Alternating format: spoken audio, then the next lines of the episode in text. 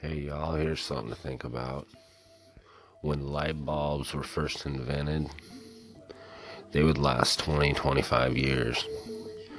And the companies that made those light bulbs, they were not happy about that. Why? Because they had no reason to make any more light bulbs. So they went to Congress and they asked for there to be a mandate to be set that light bulbs only burn for a certain amount of hours. And when you purchase your light bulb, it'll state on the pack it's burn time.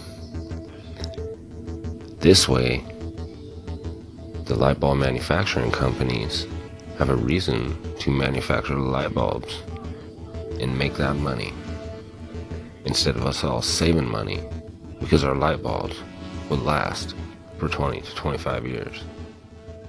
Mull that around.